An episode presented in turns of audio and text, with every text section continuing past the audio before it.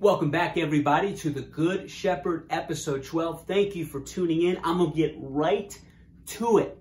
Michael LeBron, LeBron Michael, that is a very famous debate. I feel like it's been going on longer than the Dark Ages, but that's okay because I think I can resolve it here and now. There is no debate, and it's because of three simple words Kareem Abdul Jabbar. LeBron, you can't be the greatest of all time if you're not even better than the second greatest player of all time. It's pretty simple, but you may consider that blasphemy and sacrilegious.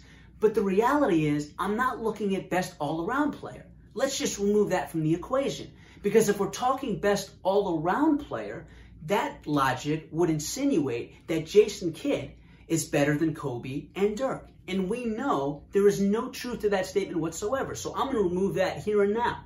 When it comes to the beginning of their careers, Kareem had more regular season MVP awards. He had more finals MVP awards because LeBron didn't win a game in the NBA finals. Kareem beat Wilt and West and Baylor and Goodrich. And of course, we know Wes Unseld and Gus Johnson and Earl Monroe on his way to his first title. He had an aging Oscar Robertson. He was not the big O at that point. He was Oscar Robertson. In 1974, he pushes a Hondo, Cowens, JoJo White, Paul Westphal, four Hall of Fame team to seven games in the NBA Finals. That's pretty remarkable considering the only help he essentially had was an Oscar Robertson who was absolutely on his last legs at that point. Kareem had four regular season MVPs. He was a better defensive player than LeBron James. So Kareem absolutely marks that check. Now, if we look at the middle of their careers, Kareem was still one of the two or three best players in the NBA. He still won multiple MVP awards. So I'm gonna I'm gonna be fair to LeBron here. LeBron had a better middle of his career. I'm gonna give him that because you can't knock three Finals MVPs. You certainly can't knock three titles, and we know that LeBron is all-time, all-time great in those finals with the Heat. So I'm not gonna knock him for that. But again, I want to point this out. It took LeBron moving away from his original team, where people want to say he didn't have enough help, neither did Kareem. He didn't have that much help either.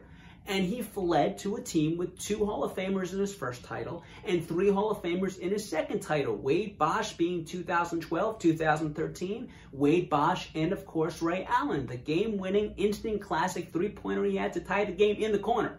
Moving on from that conversation.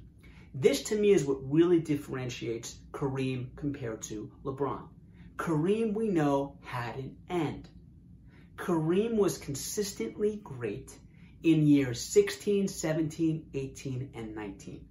The dude won a finals MVP at 38 years old in a series in which Bird and Magic and McHale and Worthy and Parrish were all in their prime. These are first ballot Hall of Famers.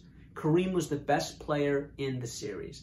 At age 39, he makes an all NBA first team.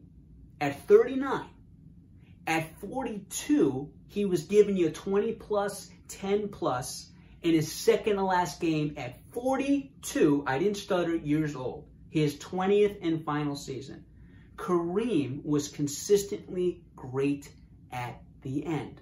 LeBron has not had an end yet. He hasn't had the totality of the years that Kareem has had. So it's unfair to put that onus on LeBron, but you can't fault and cite Kareem because of that. Very, very lastly, I'm, I'm going to put it like this in terms of overall statistics and greatness. Kareem is first all time in NBA scoring. LeBron is more than 4,000 points away.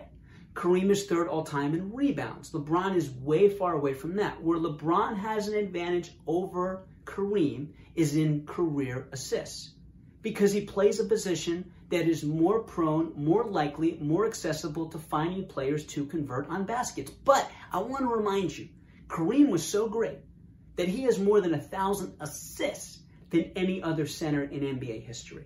Kareem would be second all time in steals if they had recorded the dang stat in the first four years of his career. He would have been first all time in blocks had they recorded the stat at the beginning of his career. He's third all time now. Imagine what would have happened if they recorded it from 69 to 73. Kareem was so good that he broke the mythical Wilt Chamberlain, a magical figure in terms of sports because he was the Babe Ruth of the NBA. To this day, most dominant player to ever play the game. Kareem broke his scoring record, which a lot of people made it out to be unfathomable at that particular time, and he played five more full years.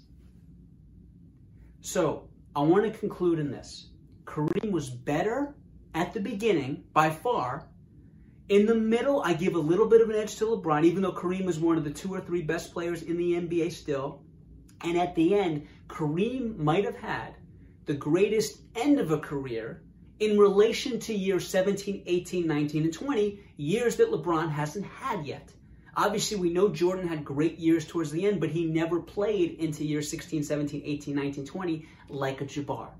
Kareem Abdul Jabbar had much better overall statistical numbers. We in this society have a really big recency effect. We want to anoint the guys that we grew up with, the guys that are in proximity to our eyes because it's convenient and it's easy. LeBron James is a global superstar, something Kareem was not privy of, something that Kareem and players back in those days didn't have the luxury of. Kareem was aloof with the media, so he did not have a great relationship with them. But we have to base this argument on evidence. I know it's sexy. I know it's appealing to put LeBron versus Michael, Michael LeBron, because LeBron is a locomotive. He's a freak of nature. He's a once in a generation type athlete. But if you want to be the richest person in the world, you have to become the second richest person first. And if you're LeBron James, that is the task that I put out there for you, sir. I want to thank you very much for listening to The Good Shepard. Make sure you subscribe, but I also want to hear your comments below. Is it fair to say that Kareem is number two all time in terms of NBA history rankings? Your thoughts below. Is it fair to rule out that there should not be at this point a LeBron Michael debate because he has not leapfrogged Kareem to this point? Now, I want in my next episode to talk about who LeBron James was before LeBron James. What in the world do I possibly mean by that?